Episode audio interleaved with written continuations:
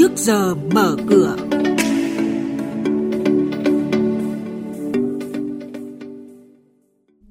Chuyên mục trước giờ mở cửa sẽ có những thông tin đáng chú ý sau. Mùa đại hội cổ đông năm 2020 đến trễ vì dịch bệnh. Ngân hàng đẩy mạnh khuyến mãi hút khách hàng giao dịch online.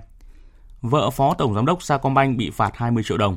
Ngay sau đây biên tập viên Hà Nho và Ngọc Diệu sẽ thông tin chi tiết. Vâng thưa quý vị và các bạn, nhiều doanh nghiệp lùi thời gian tổ chức họp đại hội đồng cổ đông sớm nhất là sang tháng 4, một phần là do tác động của dịch COVID-19, phần khác là để có thêm thời gian tính toán điều chỉnh phương án kinh doanh. Theo công ty chứng khoán Ngân hàng Đầu tư và Phát triển Việt Nam BSC, một số doanh nghiệp có thể sẽ phải tính toán điều chỉnh lại kế hoạch kinh doanh trong năm 2020 như ngành hàng không, tiêu dùng cảng biển, vận tải biển, thủy sản, tác động của dịch bệnh mạnh nhất đối với nhóm cổ phiếu cảng biển như GMD, VSC, PH. HAH. Các ngân hàng đã triển khai nhiều chương trình ưu đãi nhằm giúp khách hàng hào hứng hơn với giao dịch online, đồng thời đảm bảo an toàn cho khách hàng trong thời điểm dịch COVID-19 diễn biến phức tạp. Đơn cử SCB miễn phí toàn bộ phí SMS banking nhắn tin thông báo thay đổi số dư tài khoản thanh toán, phí mobile banking và internet banking. Thời gian áp dụng từ tháng 2 đến tháng 4 năm nay. Mặt khác, SCB triển khai sản phẩm tiền gửi S-Free và tài khoản thanh toán Lộc Phát với nhiều ưu đãi hấp dẫn, ưu đãi miễn phí chuyển tiền liên ngân hàng.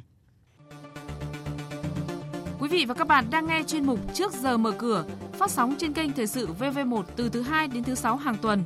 Thông tin kinh tế vĩ mô, diễn biến thị trường chứng khoán, hoạt động doanh nghiệp chứng khoán. Trao đổi nhận định của các chuyên gia với góc nhìn chuyên sâu, cơ hội đầu tư trên thị trường chứng khoán được cập nhật nhanh trong Trước giờ mở cửa.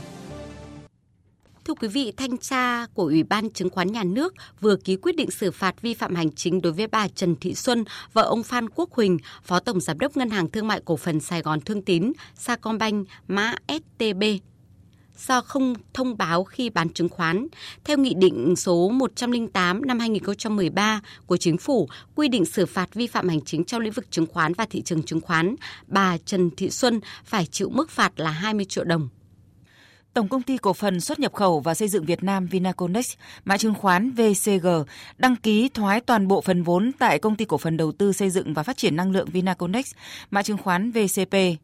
Hiện tại, Vinaconex đang nắm giữ gần 16 triệu cổ phần VCP, tương ứng sở hữu 28% vốn và sẽ thoái toàn bộ số cổ phần trên thông qua hình thức thỏa thuận và khớp lệnh nhằm cơ cấu lại khoản đầu tư. Với mức giá 55.500 đồng một cổ phần trên thị trường của VCP, ước tính Vinaconex sẽ thu về hơn 886 tỷ đồng sau khi thoái sạch vốn tại công ty này. Thời gian dự kiến từ ngày 19 tháng 2 đến ngày 18 tháng 3 tới. Công ty đầu tư và phát triển Cường Thuận Idico mã CTI vừa thông qua phương án chào mua công khai đến toàn bộ cổ đông để làm cổ phiếu quỹ, giảm số lượng cổ phiếu đang lưu hành và tăng lợi ích cho cổ đông. Tổng khối lượng dự kiến mua gần 19 triệu cổ phiếu, tương đương với 30% vốn điều lệ. Giá chào mua dự kiến là 22.100 đồng một cổ phiếu.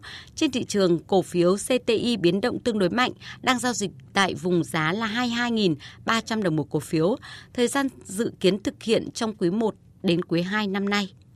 Trên thị trường chứng khoán, phiên giao dịch ngày hôm qua, Giao dịch của khối ngoại diễn ra không mấy tích cực khi họ bán dòng trên cả ba sàn với tổng giá trị 309 tỷ đồng và đây cũng là phiên bán dòng thứ 6 liên tiếp.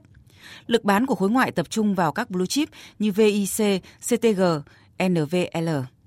Chốt phiên giao dịch hôm qua, VN Index đứng ở mức 931,56 điểm, HNX Index lên mức 110,3 điểm và Upcom Index tăng lên mức 56,34 điểm. Đây cũng là mức khởi động thị trường trong phiên giao dịch sáng nay.